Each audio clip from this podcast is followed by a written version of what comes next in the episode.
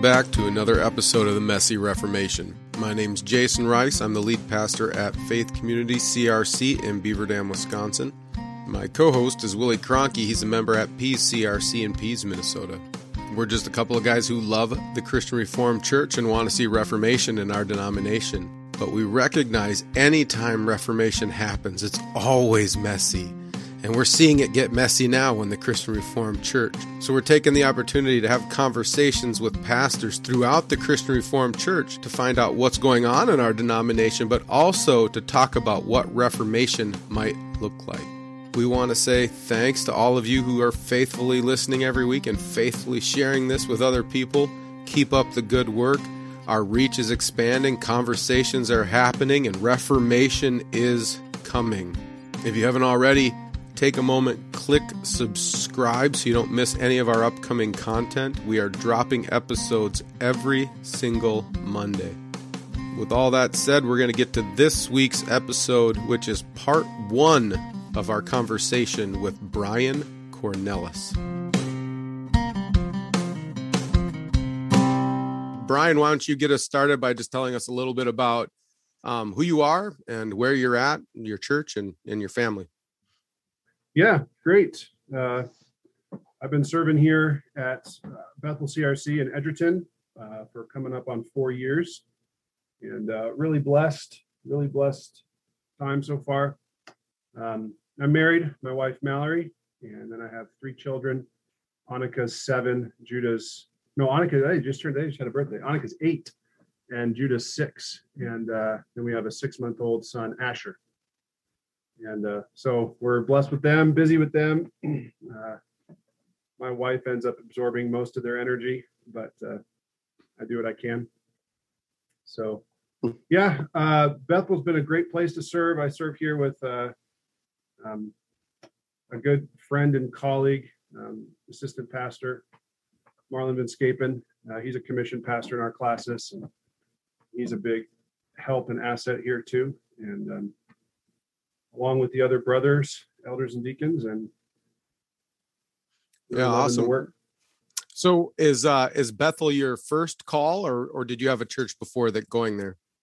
It's uh I guess what you'd call the first traditional call. So uh, my wife and I were missionaries for about five years um, in Austria, in Vienna, Austria. And so, well, yeah, back up. I I got done with seminary in 2011, and then we were went down to Texas for a year in Austin, Texas, and I was doing a, a chaplaincy residency, and got ordained while I was doing that. And and during that time, we were actively working on uh, a way to go overseas, and so that materialized at well, yeah, in 2012. And then we went and we're in Austria. We were partner missionaries with wow. what is now Resonate for five years. Okay. And so is that something like growing up you always wanted to do is go overseas or at what point did God start laying that on your heart? Yeah, I remember thinking about that.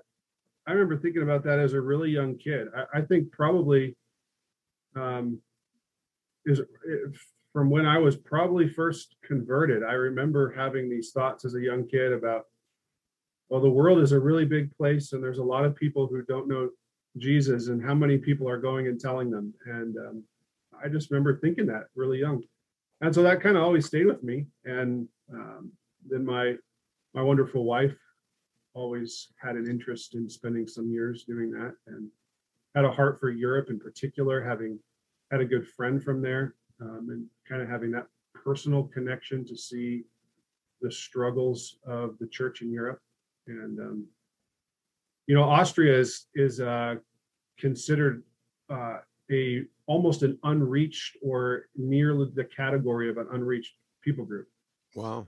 Um, just because of the the very very low percentage of evangelical Christianity there, and um, it's kind of a unique. It's kind of a, a perfect storm in Europe of it, it was on the what you'd call the right side of the Iron Curtain, but the wrong side in the sense that it wasn't been actively um, sought after by missionaries and you know people were based in austria to get on the other side of the iron curtain to bring bibles and to do ministry Um, but then the Reformation never, it was the part of Europe where the Reformation never really took root. So Hmm. it, it wasn't really actively evangelized and it was never reformed. And so um, it- it's, it's still, most of the evangelical churches there are in their first generation. Wow, that had to have been a very interesting experience. Um, I'm kind of wondering. I mean, you, you said you and your wife were were missionaries. I'm kind of wondering what led to your uh, kind of transition from missionary life into a full time pastoral ministry. When did you know that uh, that God was calling you into that and and shaping you to be a pastor? Yeah, that's good. Um, the, the short answer is the Lord used my wife in remarkable ways to steer me in that way, and I, I think she knew she she knew things before I did. She knew that I'd probably been actually, even though I had had from a young age a sense of wanting to go be a missionary, I think she could tell from pretty early on that the long term calling was for me to be in regular pulpit ministry. And you know in, in my own cultural context and that i'd been avoiding that eventually. And uh, so she really had a big influence in that in pointing that out to me and, uh, which was extremely gracious of her because she loved living in europe and uh, she loved a lot of things about that and i think all things being equal apart from that she would have stayed but um, it was extremely selfless and gracious of her to point that out and follow that through. So Yeah. Yeah. Praise God. Yeah. Our wives are, uh, are major assets, huh? Not Yeah. more than major assets. I mean, my, my Right. wife has had a profound effect on who I am as a pastor by, um, Yeah. yeah. I think doing some of those same things that you were saying, pointing out strengths and, and, and obviously weaknesses too, right? Saying maybe you're not as good at this as think you Right. are, but maybe you're better Right. at this than you think you are and trying to help lead and guide. That's, that's huge. absolutely. Yeah. So, what was the most difficult part about transitioning from doing ministry in Austria to doing ministry in Minnesota? Oh, that's a good question. Uh, boy, you know, once once we landed here, I don't know if I would say there was anything particularly difficult. It's it. I mean, ministry always has its challenges, but um, I just did have such a such a sense that like this was really the Lord's will, and um, and it was just blessed with a sense of that from the beginning. I mean, there was hard parts in the transition from living in Europe to, to until we landed here, and that's you know just a sense of like, well, was this right? Did we sense this right? You know, not having a job for a while, and that's hard to deal with, and but um, once we landed here, it was like, yeah, this is this is this is right. This is the right fit. So, Mm. It's awesome. Yeah. Just that, that assurance of being in the Lord's will is huge um, for any Yeah. transition like that. Um, I've Yeah. told people that and counseled other pastors in that too. Um, yeah. Trying to be cer- as certain as you can about God's calling and, and leading is, is huge for um, just a sense of peace and assurance, but also just longevity too, right? I think we can endure absolutely. We can endure a lot of pain and hardship if we know that we're in the Lord's will, even in the midst of that hardship.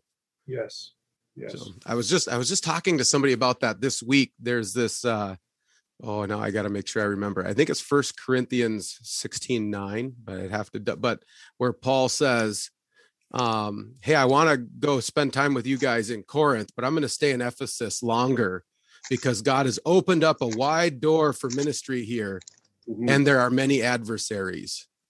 yeah, yeah, and he's saying like things are not easy here there's a lot of adversaries but god's opened up a door for ministry That's so i'm going right. to stay here and so and so he knew that god's call was for him to stay there even though it wasn't easy and he That's was going to keep fighting the good fight there That's right. Yeah, that's you know, uh, Paul uses obviously many metaphors, but one that he likes is uh, it's not his only metaphor or his most controlling one, but one of a soldier. He calls people fellow soldiers, and so you know, insofar as he's thinking of that metaphor, soldiers go where there's trouble. yeah So soldiers go where's the en- where the enemy is. So yeah yeah that's another one i've looked at over the years when i get frustrated in my pastoral vocation uh, he talks about soldiers like you're going to suffer and you're going to do Mhm. what your master tells you to do so Yeah. that's that's what you're called to do right, Mhm.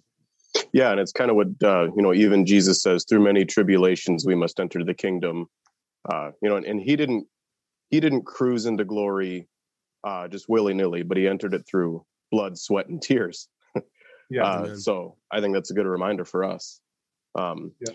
Brian, I'm actually wondering how long have you been in the CRC for? Have you kind of been born, raised, grown up in here, or were you introduced into the CRC later on in life? Uh, born, raised, and grown up. Yep. So I, And I went to the same the same Christian Reformed church from before I could walk until I left home. Wow. It was at uh where was that at? That was in Visalia, California. Okay. First CRC in Visalia. Now it's called Visalia CRC, Visalia, California. Okay. Yeah, I know the church. Yeah. I've got a friend that serves there. Okay, Um, sure. or did serve there. I think he he moved now to another church. But yeah, that's that's surprising because I was guessing I was guessing you were a Midwest guy. I don't know why. I just had this assumption that well, moving into Edgerton and feeling right. really comfortable there, I was like, oh, he must be a Midwest guy. But Right. um, there was some overlap. You know, that was largely an agricultural community as well, uh, and, and this is this is too. So uh, there's certainly plenty of differences, but um, So, um, what's been? Have you had involvement in the CRC outside? You know you've been connected with uh, Resonate now, and and now you're Yeah. serving as a lead pastor. Are you involved in classical ministries or denominational ministries, or what's kind of your involvement in some of the denominational stuff? Um, yeah, I mean, on, on classis level, um, you know, we, we actually started this committee not that long after I got here, um, called the Vision Minn Kota Committee.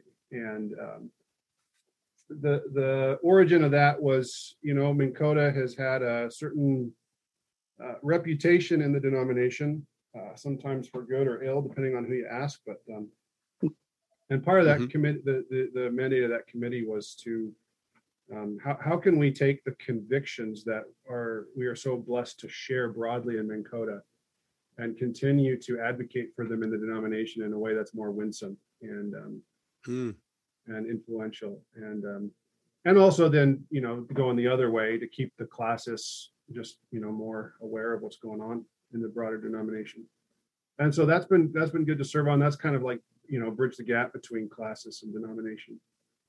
Um, and then you know there's uh, i've been serving on this just very recently created steering committee. Um, that's looking at how we can uh, well steer the crc back to to biblical faithfulness when it comes to sexual sexual ethics Yeah.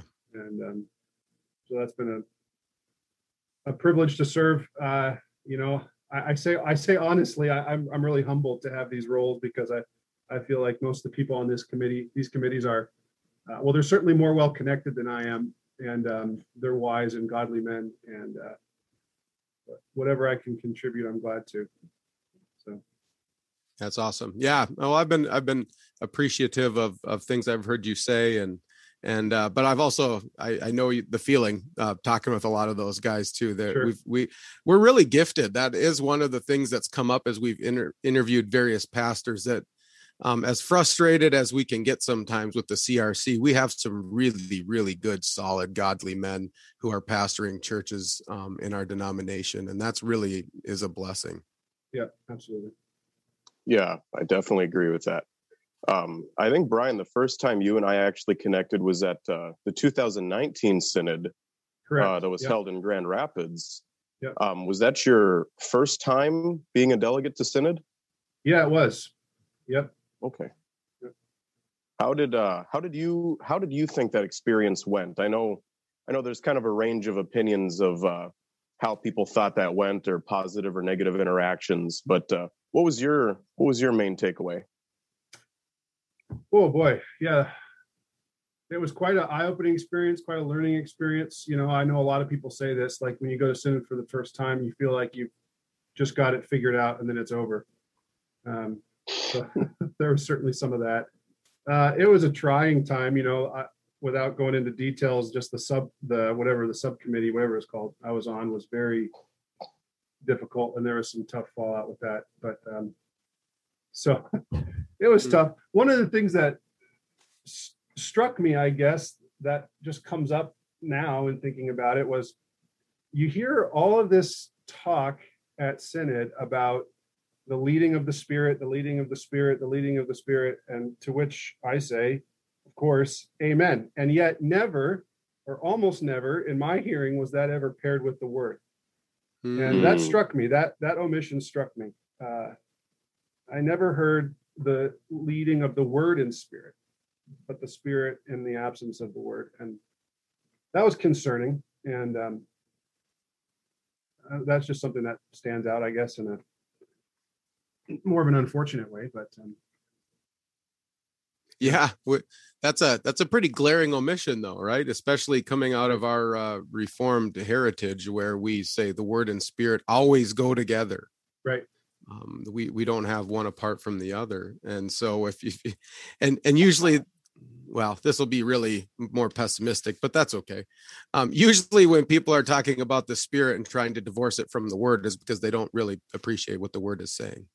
And right, so yeah. You start, to, you start to wonder at some point if that's being omitted on purpose, or I don't know. Mhm. Yeah. So what when you when you left Synod, this is a question I like to ask people sometimes. When you left Synod, what were you feeling at that point? Uh, I, I That's was about feeling a lot of anxiety, to be honest.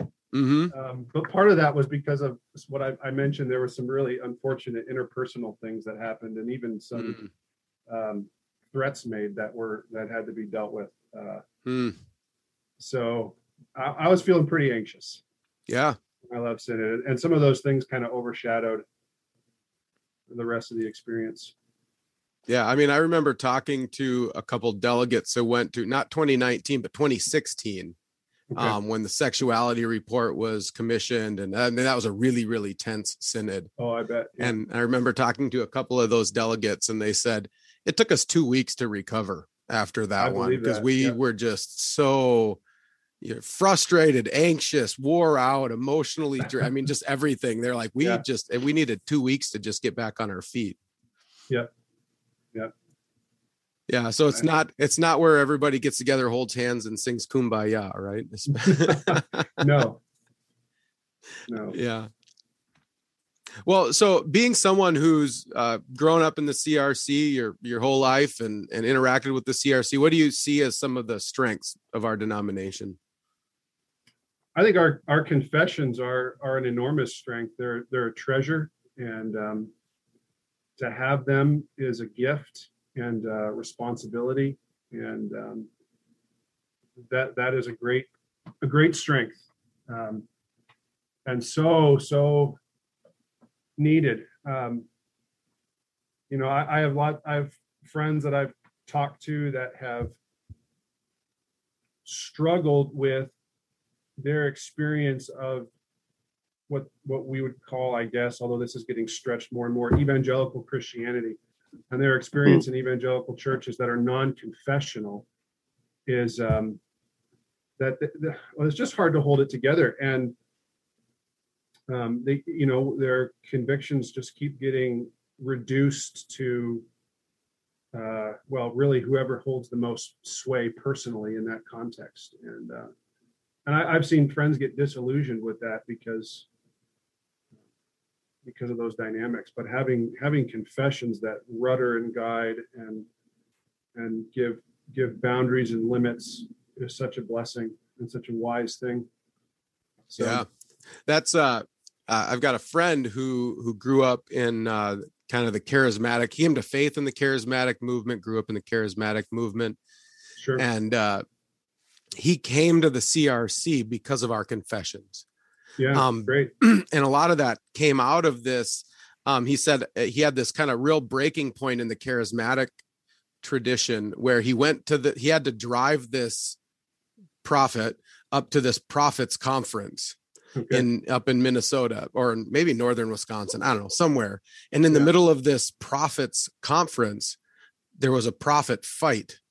And they're Oh. like prophets started, these prophets were standing up and prophesying against one another Oh and uh and so he was driving the kind of the head prophet back to the airplane and he said boy i'm really struggling with this how do you know which one's the true spirit if they're prophesying contradictory things. And the the head prophet guy said well you just you just go with whoever has the most revelation. And he said wow. okay well how do i know who has the most revelation? And the guy said well you're looking at him. And and he yeah. said boy i didn't like that answer at all Right. And so he started looking for something more firm to be able to kind of ground his faith. And, and so that moved yeah. him out of the charismatic movement to something to the Christian Reformed Church. He found the Heidelberg Catechism and he found the. Belgic and the Canons of Dort. And he started reading and studying all of those actually in a charismatic church. And then, uh, wow. and then found himself in the Christian Reformed Church. But because of the confessions, because he realized this is a good, solid place to help us wow. stay. Yeah. Yeah, that's a great testimony. We need to hear more stories like that because there's certainly, you know, an opinion that floats around that that these are things that are holding us back, and um, it's just not true. And so that's good to hear. Yeah, I don't you think uh, some of the you know the people who I've noticed who've appreciated um, our confessions and uh, and our church order as well um, are actually people who've come into our denomination from outside, and actually most yeah. of them have been charismatics because we had just we had this charismatic church in town that kind of blew okay. up, and then a bunch of them came to our Christian Reformed church, and so everything was new to them. But they yeah. would regularly tell me, "Man, we love your confessions. This church order thing is amazing." and they would, you know and uh, we grow up with it and we kind of take it for granted and think oh this is just kind of you know it's easy to think it's boring it's Right. It's not helpful. It's actually holding us back. Yeah. And uh, it was actually the people in my church who had grown up in the CRC their whole life that were always frustrated with church order. They were like, yeah. man, it's not letting us do the things we want to do. And right. I'm like, yeah, well, there's a reason for that. That's right. It's it, it's helpful guardrails. Yeah. And, um, unfortunately, I just think there were a lot of people that were taught the confessions by people who didn't love them and um, mm-hmm. or were taught mm-hmm. taught in a way that they were made to seem dry and dusty.